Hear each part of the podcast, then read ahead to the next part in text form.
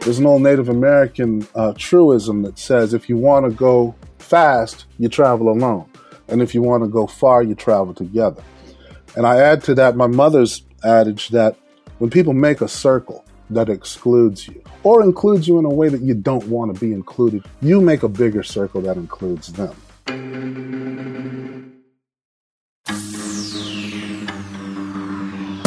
Welcome to Infinite Earth Radio. We believe that in a world of finite natural resources, a smart and sustainable future is only possible by lifting up people and unleashing unlimited human potential. Infinite Earth Radio will not only help you learn from bright visionary civic leaders who are building smarter, more inclusive and sustainable communities, but you'll discover how you can bring these ideas to your community. And now, here are your hosts, Mike Hancox and Vernice Miller Travis. Welcome back to Infinite Earth Radio, where we talk with thought leaders and change agents who are transforming the future by building smarter, more sustainable, and more equitable communities. Today, we continue our series on climate equity, and this is your host, Vernice Miller Travis. Last week, we spoke with Rachel Cletus, Climate Policy Manager for the Union of Concerned Scientists and lead author of the report Surviving and Thriving in the Face of Rising Seas, Building Resilience in Communities on the Front Lines of Climate Change. It was a great conversation and an important part of this series, and I encourage you to catch up on that episode if you haven't listened to it yet. Today, we pick up the conversation with one of my favorite people, Derrick Evans. Welcome, Derrick. Thank you, Vernice.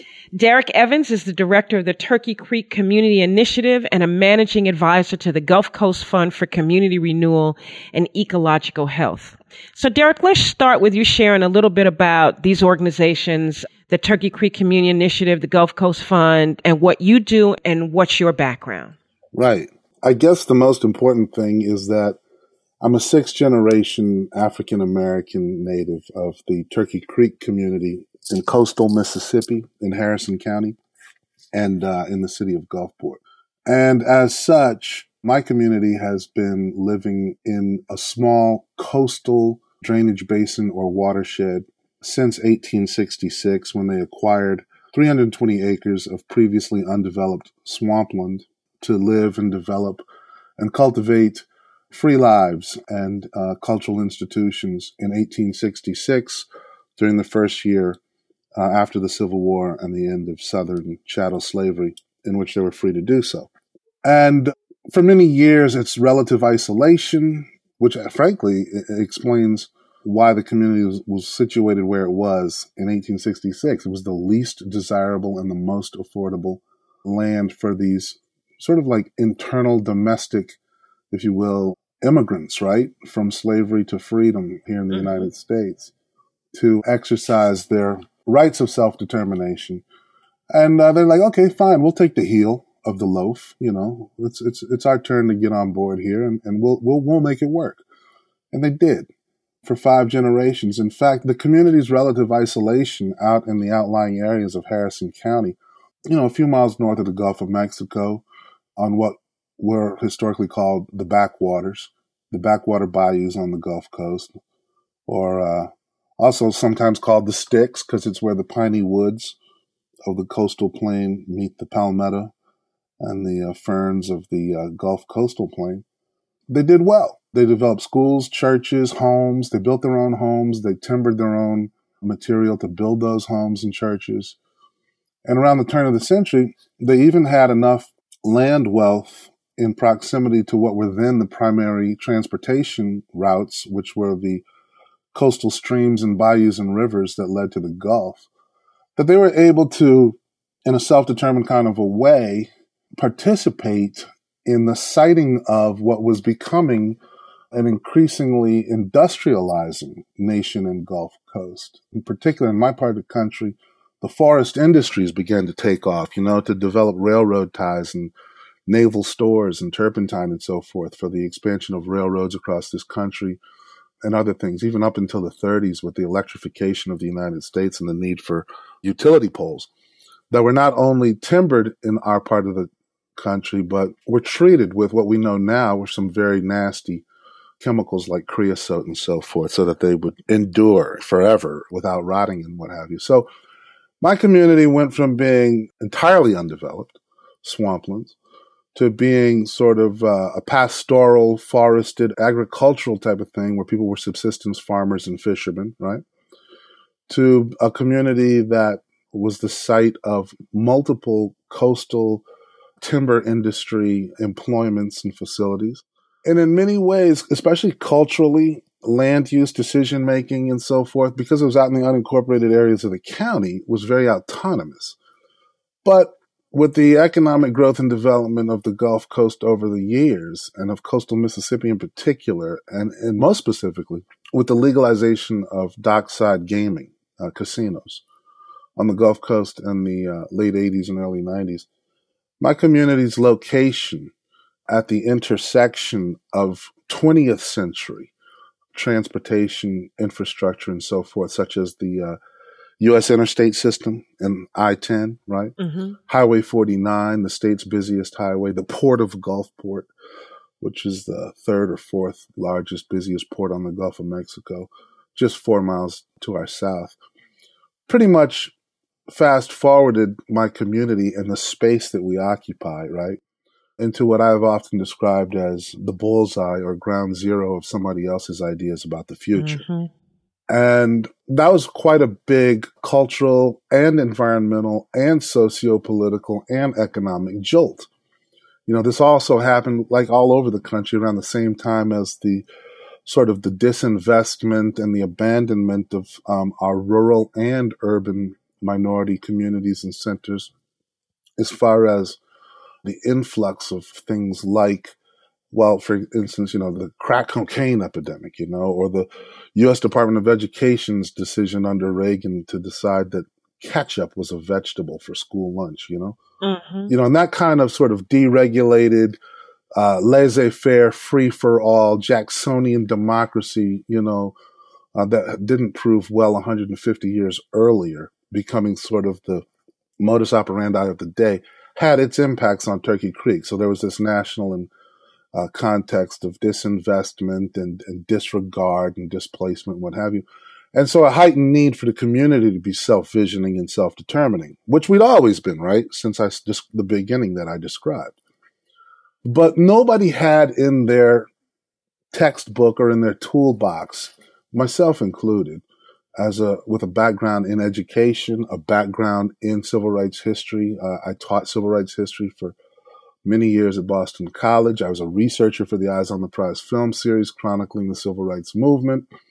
I'd even in Boston, uh, where I'd gone to, to go to college and then graduate school, managed to foresee the eventual gentrification of this urban black community and uh, became, you know, sort of a self financed anti gentrification machine, right? Where I, you know, I, I, acquired and redeveloped four multifamily homes in Roxbury and, and turned it into a nice little urban village of affordable quality housing for working families, and particularly women and children of color. So I had a lot of personal, academic, and experiential and travel background to bring to bear in a place like Turkey Creek or Roxbury or what have you. But frankly, even I did not have in my background knowledge and skill sets or relationships the requisite tools and resources to deal with what I would call, you know, the last quarter century of multiple displacements by, first of all, community investment and disinvestment patterns increasing vulnerability to impacts of climate change, you know, the whole nine yards. And urbanization. And urbanization. And so, you know, we didn't know for 150 years in Turkey Creek, and I don't think anybody knew anywhere, that the value or the role that would need to be played by things as off the beaten path as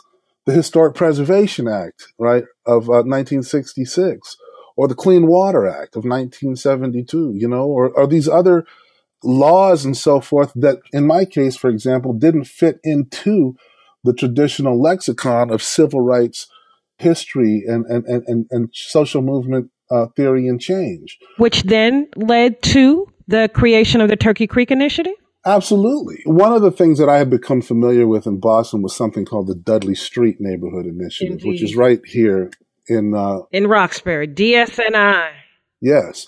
And so TCCI's name is in large measure a shout out to the initiatives with an S, the multiple plural initiatives that the Dudley Triangle in Roxbury or folks in Los Angeles or my folks in Turkey Creek would need to uh, discover, envision, and cultivate to uh, maximize their prospects for self determination and survival in the future. Again, at ground zero of somebody else's ideas about that future. And so, you know, without knowing that it was going to include some of the arts and the sciences and the legalese and the policy work and the da da da da da that it was going to, I knew it was going to be initiatives plural and they needed to be community driven and they needed to be community vetted and even sometimes community concocted. And so that became Turkey Creek Community Initiatives with a very deliberately broad and somewhat to some people, ambiguous mission statement to conserve, restore, and utilize for education and other socially beneficial purposes the unique community assets of the Turkey Creek community and watershed, cultural, historical, etc. And that was the mission and that was the purpose of TCCI for a number of reasons. Number one, I knew that in the state of Mississippi, right, Nina Simone's Mississippi, goddamn, Emmett Till's Mississippi, Medgar Evers' Mississippi, and more recently Hurricane Katrina's Mississippi. You know, this Mississippi that of Trent Lott and Haley Barbour, that the last state with the Confederate battle flag emblem still in the state flag, right? That Turkey Creek and its community initiatives, in order to be successful and effective and victorious in the end, to get us back on the path of self determination, was going to be very carefully crafted and executed to not be squashed in the traditional paradigms and discourses surrounding race or environment, which is what happens when people who are under resourced, under capacitated, understaffed, misunderstood speak their truth to that power about the community's challenges and woes as they are discovered, because many of them aren't even known until you just stumble upon them, right? That we needed to go on a long, long, long run here for Turkey Creek. And I remember the old saying, couple things, and this is endemic to the mission and operation of TCCI. There's an old Native American uh, truism that says if you want to go fast, you travel alone. And if you want to go far, you travel together. Hmm. And I add to that my mother's adage that when people make a circle that excludes you in some way or another, or includes you in a way that you don't want to be included in precisely that way, you make a bigger circle that includes them. Hmm. And so this is what pretty much TCCI's MO has always been was to recognize the very long list of community ailments and challenges, turn those into an equally long, if not longer, list of possible prescriptions or remedies, including things that we had never thought of before, like coastal ecological restoration, which, you know, now is bearing fruit nearly 20 years later, historic preservation, even looking at a, a historic, long-standing, uncleaned EPA toxic cleanup site and saying, you know what? That's a historic site as well as a, a headache.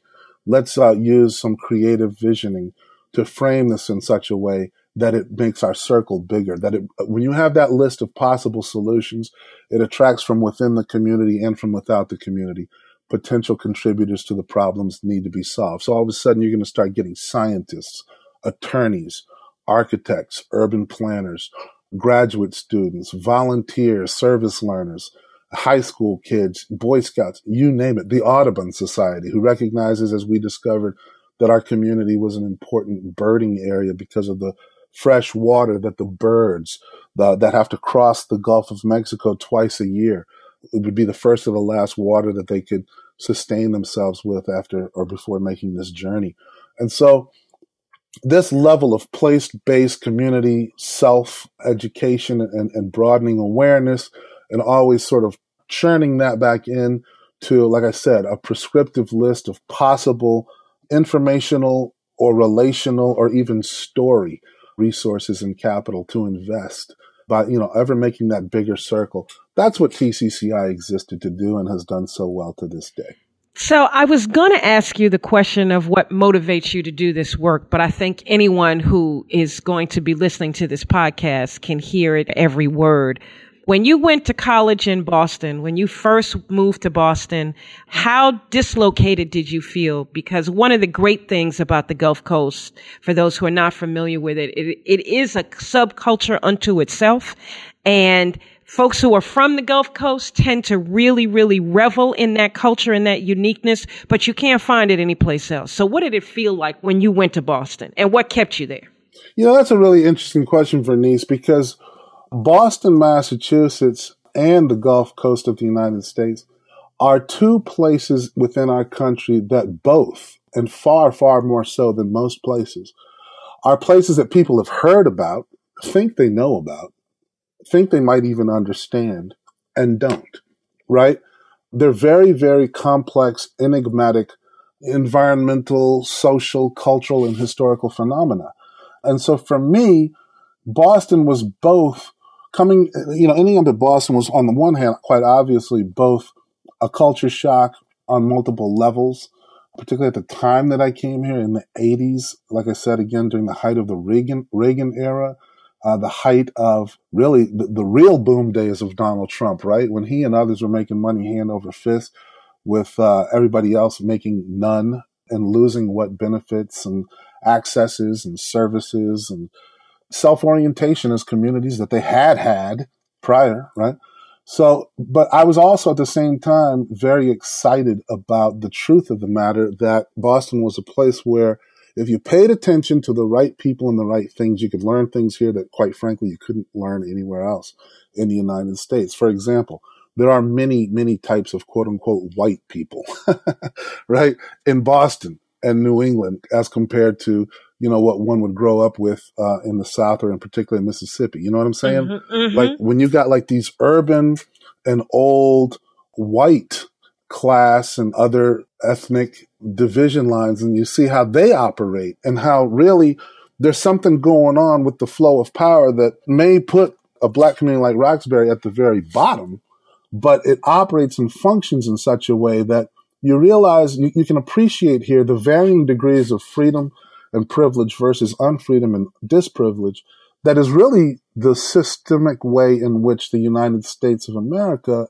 as a capitalist pseudo democracy has been held together for so long, despite its fundamental and inherent flaws. Like nobody's really quite at the top of this thing, but they're sufficiently located somewhere along in that pyramid uh, to help keep those below them off of the uh, parts of the dining table that they that they have access to, right?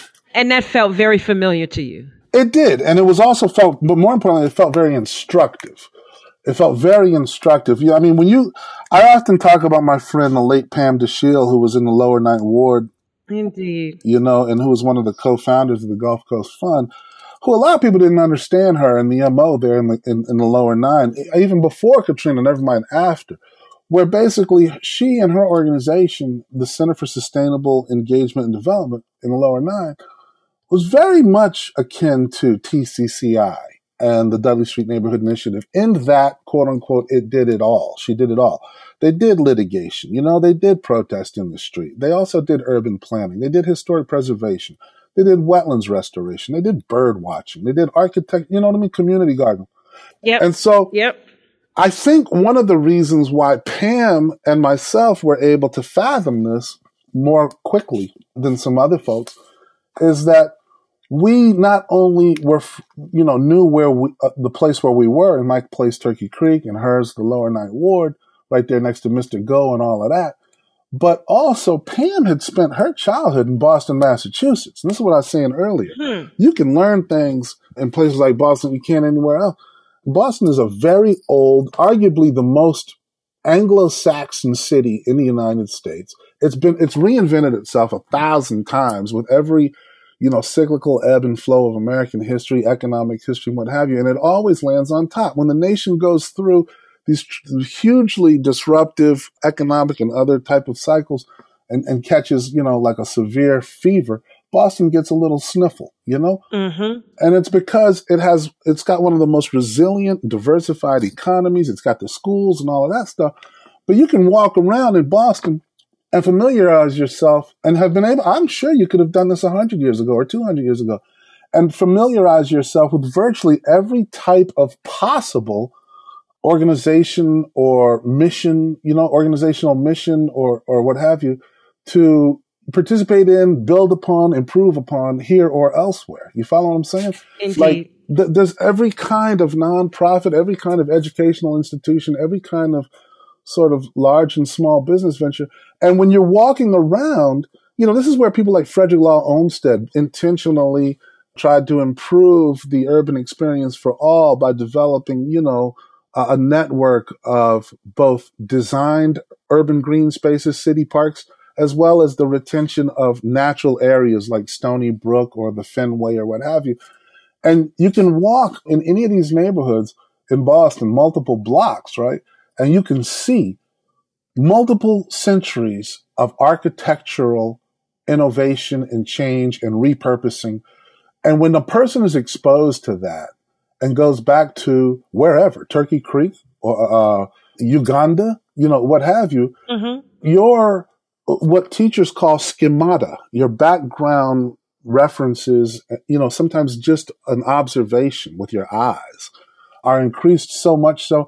I had a teacher once, the greatest teacher I ever had, who told me that it was no accident that the overwhelming majority of the most impactful quote unquote spokespeople for the race, the black race, right, historically, like Frederick Douglass, Dr. Du Bois, Frederick Douglass, so on, even Louis Farrakhan, and so forth and so on, had spent formative time and years in and around Boston, Massachusetts. Hmm. Interesting. Yeah, that is interesting. But if you want to, now then you go to the Gulf Coast, which is this other enigmatic thing, like I said, where everybody's kind of heard of it. You know, they heard of the gumbo. You know, Frito Lay has a Cajun flavored potato chip now for the last 15 years. you know what I mean? Pe- people, people have heard of the Gulf Coast. There's some reality show or so pseudo reality show called Swamp People that's out there. Okay. People know, you know, there's, you know, the Superdome was the biggest indoor sporting arena, whatever. Indeed. Everybody been to Bourbon Street, and, you Indeed. know.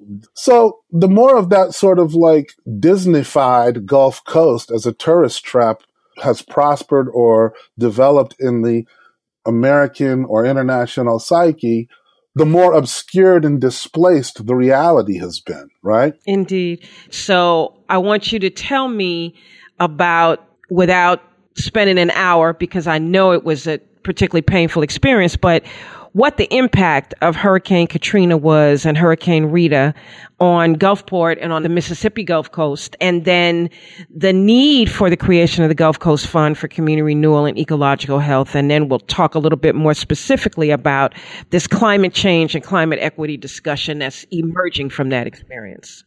Okay. I remember when Hurricane Katrina hit, and uh, my first thought was that this event is either going to be the final coffin nail for Turkey Creek and communities like it that are peppered up and down the I 10 corridor from Florida to Texas. There are many Turkey Creeks. You've heard me say that a lot of times, Vernice. And I said, you know, this big catastrophic category five, biblically proportioned epic disaster, meta disaster, is either going to finish off Turkey Creek and its sister communities or open the door for their survival um, and, and, and, and, transformation, particularly as the most not only impacted but instructive places on what not to do again, right?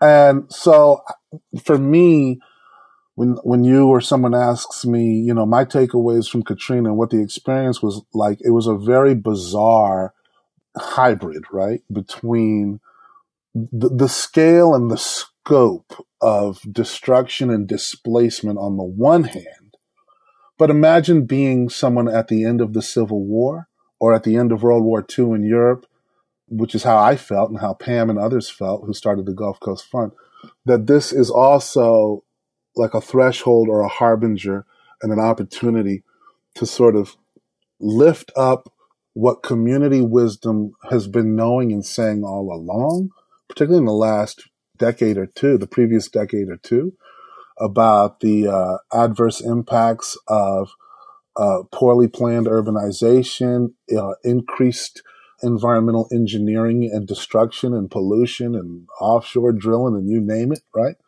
Increased investment in third world dirty economies based on energy extraction and voyeuristic tourism uh, at the expense of local culture and ecology and folkways. We thought of this as the possible light or the possible door pathway or exit off of a bad interstate, right? Onto something else. And we figured that the eyes and the nation of the world being upon the Gulf region as it was for that shining moment would give wind or fuel to our existing understanding and visions with regard to the, you know, the pretext, the impacts, the legacies of Katrina. And I think the biggest tragedy to come out of Hurricane Katrina was that that didn't happen. Hmm. It didn't teach anybody anything except for people who already knew what they knew. It was teaching us all. And that was the ridiculous and real heartbreak for me. We were fortunate in Turkey Creek not to have lost a single life when that storm hit, like not a single life. Really? Lost a lot of property. We didn't lose a single life because of the same reason that other communities that may not have lost what they could have lost in terms of life and property pretty much stepped up and got to it. I, am telling you, this is ground zero, not only of climate change and Hurricane Alley and, you know, extreme extraction and all of that stuff that we, we talk about, but it's also ground zero of cultural historical self reliance. I mean, this is this is a these Turkey Creek is a community where you know the young men got out there, they braved the the the winds and the water and the stop signs flying around in the air like ninja stars to go save their neighbors. Mm-hmm. Okay, mm-hmm. out of their homes, and we didn't lose a lot, a single life. My cousin, I got to give a shout out to Deshaun Thompson. Uh, they call him the Stormwalker of Turkey Creek. All right. That brother went out there like, never mind them superheroes on Netflix. Okay. This brother went out there and, and, and he found my boat, my, my 17 foot John boat, my skiff, flat bottom boat, put a pine cone in it in the plug so it wouldn't sink. And they went and they plucked people out of homes, including my mother and my stepfather, because I wasn't home. I was in Boston when the storm hit. Uh, it would take me a couple of days to get back home. But they uh, got those out of those homes. The people were, you know, up on top of their furniture. The uh, water rising to the rafters. Whitewater rapids out in the street. I mean, they took they took, and people did that in New Orleans too. You know, people people did. Mm-hmm. I mean, they really really did, and that's the part. You know, see, Vernice, I'm a type of guy. You know, I, I, like I told you, I'm a sixth generation descendant of Turkey Creek, which means prior to that, I'm a there were 14 generations of slavery in these United States, and I'm a descendant of that too. Mm. And I'm also a descendant of my father's line, which is Native American, okay, Lumbees from Southeast North Carolina. And so I don't, I am past being surprised, shocked, or put out by the uh, intentional and unintentional oversights, right, of the system, right, of, of racism and privilege and so forth and so on. I consider that par for the course that we're we're playing over here on this side of the Atlantic Ocean for the last 500 years. And I don't say that to excuse it, but I say that to say that in Turkey Creek, and those people that saved one another in New Orleans, and those people that came up that Mississippi River, those fishermen in their boats to get those people, you know, off of that bridge and so forth, and got turned around by the National Guard and others. These self reliant, hard to kill, wonderful, last remaining surviving vestiges of like what was once truly, you know, great and sustainable, okay, about community in the United States or in the South or in the Gulf region, we don't have a whole lot of time to complain and bitch about 911 not picking up the phone. We know they're not gonna. Yep. You know what I'm saying? We know that the jury is as likely to come back with a not guilty verdict on Emmett Till, right, as anything else. And so and, and on and on and on and on. What I'm saying is we're not resigned to injustice. We're not resigned to uh, the structuring of privilege and access and stuff in inequitable ways. But we will not be resigned at all, you know, to inefficacy on our own parts. You follow what I'm saying? Absolutely. So this is where TCCI comes from, Turkey Creek Community Initiatives, and this is where the Gulf Coast Fund for Community Renewal and Ecological Health came from. If traditional funders of social health, or if they really want to, you know, go all out and be traditional funders of social justice, right? Or traditional funders of environmental things or even environmental justice can't get themselves together, and they didn't, okay, to properly frame and address and respond to the impacts of Katrina, which requires an understanding of the pretexts, right? You know, they, they, in, in fact, they allowed that disaster to be construed as mostly a social, not environmental, right? Disaster, mostly an urban, i.e., New Orleans, not regional disaster. It, it, called, it begged for a federal response, not a state by state response. It was five states impacted by a socio environmental disaster. But all of the above cut it up into the little bite sized parts that they thought, you know, were within their mission or programmatic or other boxes and prerogatives. We didn't have that luxury. So we formed the Gulf Coast Fund for Community Renewal and Ecological Health to create the intersectional self resourcing mechanism to distribute. It was over $5 million to over 250 organizations in five states that could perform miracles with the small grants that we were able to provide for them. Well, nobody going to sit back and wait for Kellogg or Ford or Oprah or whoever, right, to figure out where the hell the Gulf Coast is, who the hell the Gulf Coast is, what is the sort of connective tissues and, and vicissitudes of the region that describe or explain what has happened with this disaster and how to lessen the likelihood in the future. You don't have time to wait for that. So we created that. And likewise, same thing with journalism and storytelling. We can't be waiting for CBS, NBC, cable news network, or the rest of C-SPAN to come and like get the story straight. We created the Bridge the Gulf digital storytelling and community journalism platform to tell our own. So that's not to say, again, that is not to let the others off the hook, but it is to say nobody waiting for them. So Derrick, is that, is the Gulf Coast Fund what you all meant by resilient communities? Because that term's getting thrown around a lot now. And, but is that what you meant? Did you give shape, form, and fashion to that? Absolutely. I mean, I, you know what? This is the sad truth. As pleased as I am and should be that people are now talking about climate justice and resilient communities, and you know as better as anyone, Vernice, how the vernacular shifts just in time for the people who are trying to catch on to it and get the map and the of the landscape clear in their head. They go from smart growth to sustainability, from sustainability to you know resiliency, from resiliency to the next thing. Meanwhile, all it is is what we were talking about all along. On that point, give me your definition of climate change, climate equity, and climate justice. Well, first of all, it begins with I think there are three key pieces.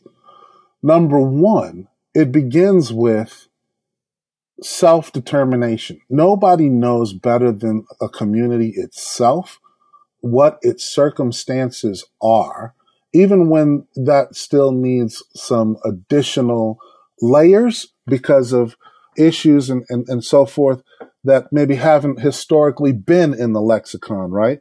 Of, of, of, of community need and survival. But nobody knows better than the people who wake up in a community which way the water flows, how much more there is. You know what I mean? Since that mall was built across the interstate or what have you. Especially if you've lived in the same physical location for six generations. Yeah, which is more likely to occur on the Gulf Coast and in the Deep South and in other such places than anywhere else. This is not, you know, Manhattan that's constantly being. It's not a transient population. Right. So there's there's a self determination piece there. The second thing is, and I, and this is really important. The first item on defining resiliency is any community that is in the crosshairs of somebody else's plans for the future of that space. You can talk all you want about clean water, walkable parks, and the rest of it. If that community is in the crosshairs of some predatory aspiration, or as the Bible would say, coveting your neighbor's ass, right? that is not a very resilient community. Okay. So if, the, in other words, if there are people, uh, uh, you know, the lower ninth ward, let's take the lower ninth ward of Turkey Creek. uh, or Africatown in Mobile or Manchester in, in the Houston Ship Channel. If somebody with more money and more time and more resources to, to expend on long term visioning and planning has an idea of what they want that space, Turkey Creek, Lower Nine, Africatown, etc., to look like in 10, 15, or 20 years. And you don't know that or know about that, or maybe you do. But the point is, you're in the crosshairs of somebody else. You are the target. You are the bullseye of somebody else's preferred land use or demographic makeup of where you live. You can forget the rest of, of the definition of resiliency, right? Because that is inherently, you're, you're doomed. So that's why I say self determination is such an important part.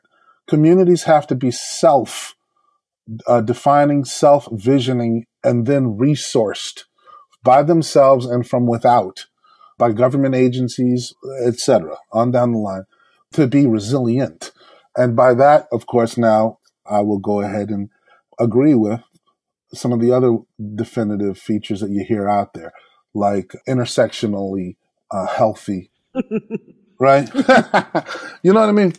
But it, starts. It's it, it starts with like get out of the crosshairs. So, Derrick, let me ask you: Would you say that folks in Turkey Creek and in other Gulf Coast communities that they saw the climate changing? They knew that people were not being equally protected from those changes and that what was required was a whole new vision about how to protect all communities, the justice element. But they saw this coming and they had seen it coming for a long time. You're absolutely right about that, Vernice. We saw it coming. We were living it. It happened. It's happening. We know exactly where we are historically, geographically, demographically. It's, we're not confused. You know, we're not waiting for somebody to produce a white paper to explain to us, you know, where we're at and what situation is. But at the same time, we also have experienced for decades and know equally as well that we're also living in a context where our inclusion is not enough. Our leadership is what's needed. Absolutely. Uh, so, you know, we don't, you know, I don't need to be flown or any, Sharon Hanshaw and the rest of them, we don't need to be flown to the University of Vancouver or to the University of that or to this federal agency in Washington, D.C to be included in the gradual, far too slow piecing together of the truth about this stuff for other folks. We need to be empowered and entrusted and enabled to lead. And that is what we do to the best of our ability. So you are featured, your family, your community, your extended family are featured in a documentary film entitled Come Hell or High Water. What's the film about? And what do you think it has done in terms of focusing and bringing more opportunity to Turkey Creek? Well, the film began as a former fellow production in, intern from Boston uh, when we were making Eyes on the Prize back when I was in my early 20s. Leah Mahan, an independent filmmaker, began to accompany me home in 2001 to Turkey Creek to do what was going to be more of a cultural documentary about the history of this very interesting and quirky, low African American community that I come from. And what we discovered in the course of her making that film and um, me, you know, serving as a, sort of a historical advisor, really, uh, not a subject at all, was that the unfolding history involving agencies like the Army Corps of Engineers, issues like wetlands protection, many, many, a myriad uh, challenges posed by rapid, irrational urbanization was such that looking back was not going to be a, it was not going to, I mean, who wants to put the place in a museum uh, as it, as it marches to extinction and there's a chance to save it, you know?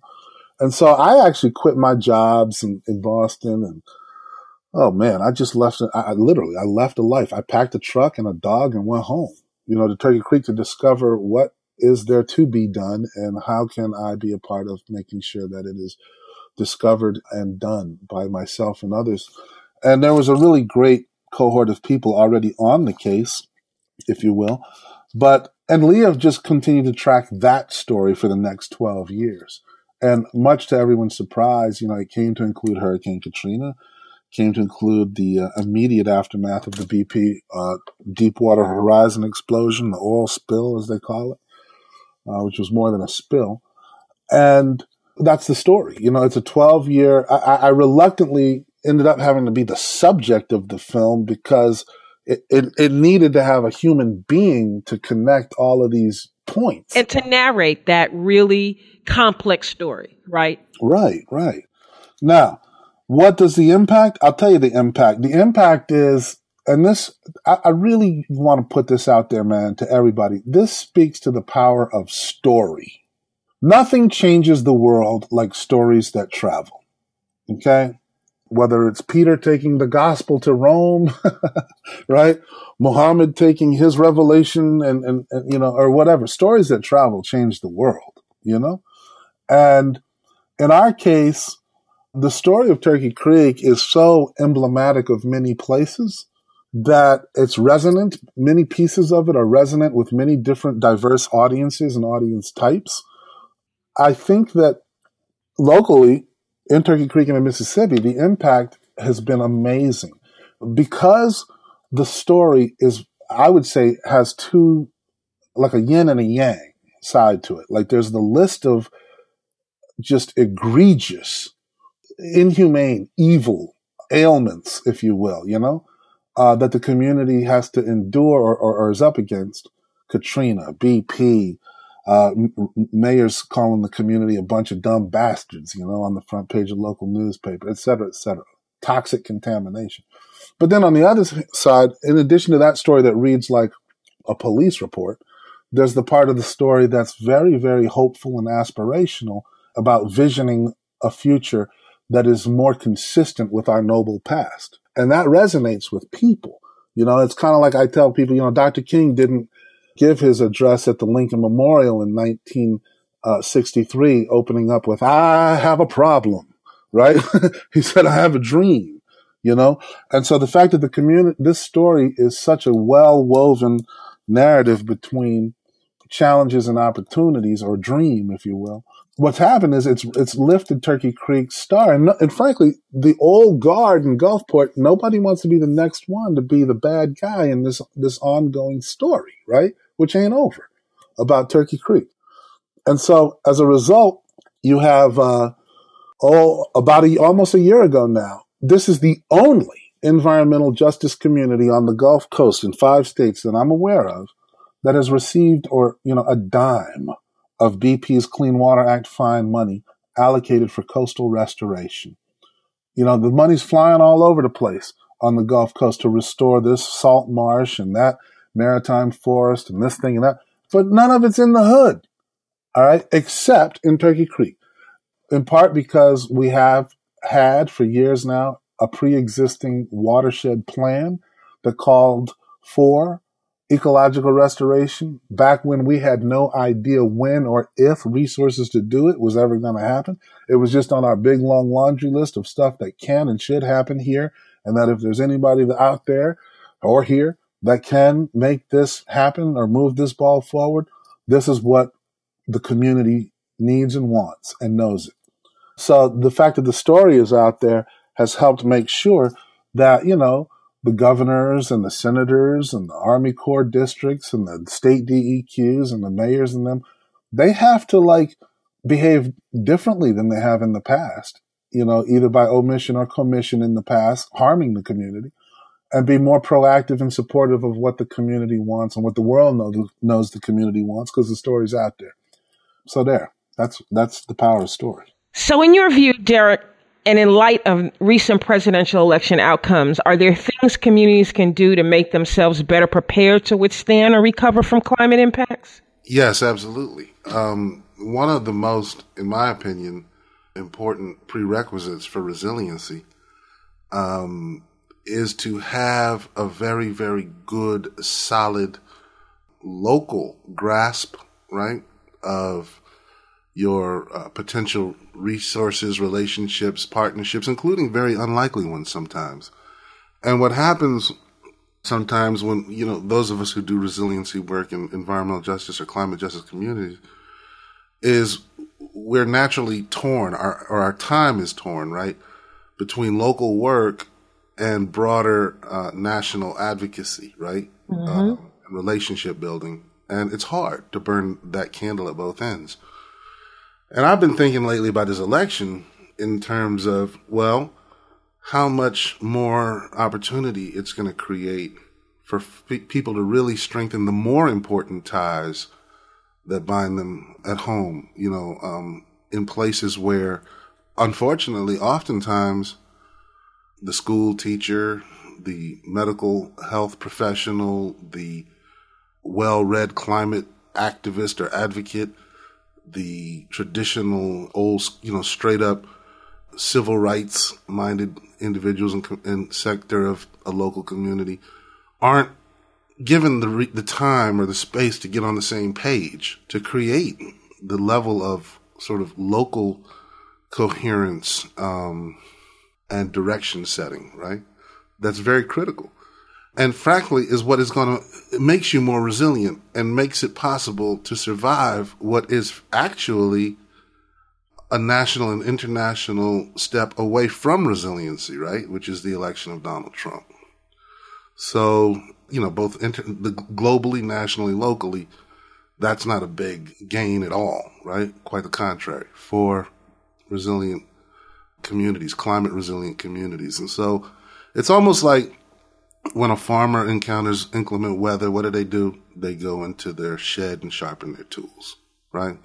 And the most important tools when you're talking about resilient community is your neighbors, okay? One another, the children that are coming up that need to be able to pay attention, better, closer attention to what their vibrant um, 20, 30, 40, 50 some year old elders are doing around this kind of work. And um, I'm looking at it that way. And there's um nobody knows exactly what this change in administration is going to mean for environmental protection, enforcement, regulatory actions, but one of the thoughts that's circulating is that a lot of responsibility is going to be pushed back to the states. What is that going to mean in terms of work with Gulf Coast communities around resilience and Mississippi DEQ? Is are are there good working relationships there, and is there stuff to build on? There are good relationships there, you know, and we got to continue to work on those. I'm of the camp that believes that there's a lot of people in state and federal government who are really good at what they do and want to do it to the best of their ability, if allowed to by their higher ups who tend to be, you know, appointed or whatever by who's elected and those have for a long time for us been some very fruitful relationships and i hope that this it'll continue. I think at the same time that i'm not optimistic you know that um, those folks and those agencies or those agency budgets themselves right are going to survive. I don't know. We'll see right? But whether they do or not the internal relational and story capital right that communities have to develop to be not only more resilient, but to be able to advocate effectively for the things that they need to become more resilient.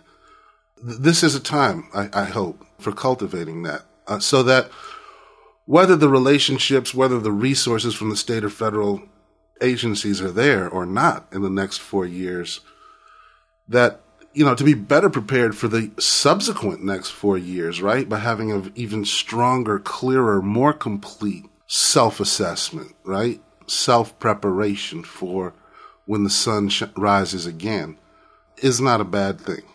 Well, thank you for that. Really, your thoughtfulness about these issues. You do not seem at all freaked out, as many people are, about this change in administration, but we just have to keep pressing on, right? And the work will continue to be done. Communities will continue to be at threat, but as you say, coming together and developing those local resources is what's going to make people stronger and more resilient. So we really appreciate you sharing your thoughts on this with us, Derrick. So we just have three more questions, which we call the lightning round. Can I just add one thing, Vernice? Please. You know, I'm going to paraphrase the thing about how the arc of the moral universe being being long and, and bending towards justice. Towards justice. That also means that the the arcs that comprise that arc, which now includes climate justice, right, is also inherently long and also inherently bends towards climate justice. And there are, in the reason we've all been raised up and taught that by Dr. King and others is because we do from time to time have to make peace with the fact that there are stretches of that arc that are particularly uncomfortable and particularly disappointing. And we have to be reminded that it does bend towards where we want to go, need to go, and are going to get. Having said that, I would then encourage folks to repurpose again Michelle Obama's thing about when they go low, we go high. Well, you know, if folks are going broadly, nationally, globally insane, right, about a range of intersectional questions and issues that impact us as far as climate resiliency and social justice and traditional civil rights and what have you, we have to go to some type of a parallel high that again I said I think largely is has to do with local relationship building and strengthening, peer to peer relationship building and strengthening in sister communities across the country and nation. And also, this is really key, man, opening ourselves up to finding some of those unpredictable, unlikely sources of sustenance, protein, and support that we might be surprised are all around us um, and have been for a while and haven't noticed. Which also makes me think, Derrick, that now is as good a time as ever to continue to build the circle, the environmental justice circle, to include those working class and low income white communities who are also impacted by the same forces that EJ communities are. And that they need to know and understand in a genuine way that this struggle for justice and equity is a struggle that includes them as well. It is not separate from them, but they are in this circle. Absolutely. My mother just recently reminded me from the book of Ecclesiastes that, you know, there's a time. My favorite, favorite Bible verse. A time and a season to every purpose under heaven. Indeed. That this is clearly, clearly, some might think it's a time for war I don't know. I think it's a time for gathering stones together. Indeed. For war that may not, or may or may not be occur later. By war, of course, I mean metaphorically, you know, some of the big mm-hmm. picture battles.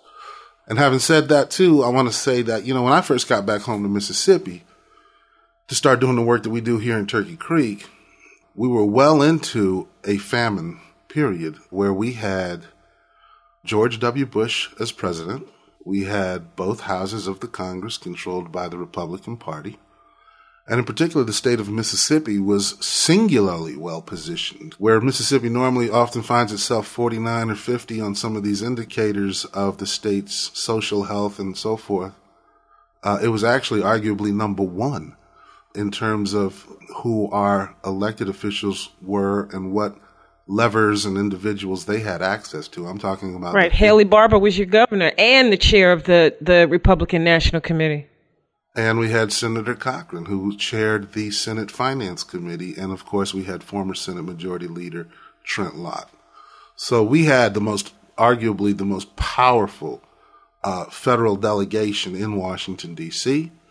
And at the gubernatorial level, after 2003, when Barbour came in, that was aided and abetted by this incredibly, uh, just seamlessly efficient machine to enact those individuals' agendas for this state. But it was actually in that environment and in that context that we recast the story of Turkey Creek from that of a much maligned, misunderstood, fractious, almost like Gaza Strip of the 70s, you know what I mean? Mm-hmm. To a place where, remarkably, an unprecedented and incredibly diverse circle of stakeholders and friends from near and far gathered around a very, very compelling uh, story of need and hope. And I would, that would be my prayer at this season for other communities, other Turkey Creeks, you know, around the country that indeed, you know, use this time, you know, to turn inward, find your kindred souls, your missing kinfolk from your family tree, whatever that may be, you know, across race lines, geographic issue areas, or what have you. Which is what we've been saying all along, right, to people about yep. climate justice and intersectionality. It's, it's, like it's not just a straight up linear boxed set of uh, a rubricized area of interest and, and, and intrigue, but it's a complete holistic intersectional space, and and it's an, inherently an evolutive space where it's oftentimes not as much about the destination as much as the journey and the process mm-hmm. of getting there. And frankly, in, in communities that are as screwed as some of ours are, it's definitely not about condition as much as frankly, and it is about that, but as much as it is about just like health or, or wealth or whatever, the direction that you're in or that you're on. Indeed. It's inspiring, inspiring thoughts. And I really appreciate you reflecting back on sort of the political context of where the Gulf Coast was, particularly the Mississippi Gulf Coast after Hurricanes Katrina and giving us that, that memory that we could all look towards that, you know, who knows what opportunities are going to come our way. We have to be prepared to meet those opportunities. So last three questions which we call the lightning round. I'm going to ask you these questions. I want you to be pithy and answer with the first thing that pops into your head, okay? Boom, boom, boom. If you could implement one change or pick one leverage point that would lead to more resilient, more sustainable, and more equitable communities, what would it be? One change or one leverage point? To take greater control over the socializing education of our young people, to more often do what they're naturally inclined to do if given an opportunity, which is connect dots. What one action could our listeners take to help build a more resilient, equitable, and sustainable future? Do it at home. be the change that you want to be, that you want to see. What will resilient Gulf Coast communities look like 30 years from now? They would be celebrated as the proverbial Bethlehems and Nazareths or the city on a hill that Boston has called itself for 400 years to guide folks for generations to come on how to get out of a bad situation, make the most of what's available and that can be done, and to provide models for actual self determined resilience. Well, unfortunately, we have to wrap up this amazing episode with you, Derrick Evans. Thank you. And thank you all for listening. We look forward to you all joining us next time on Infinite Earth Radio.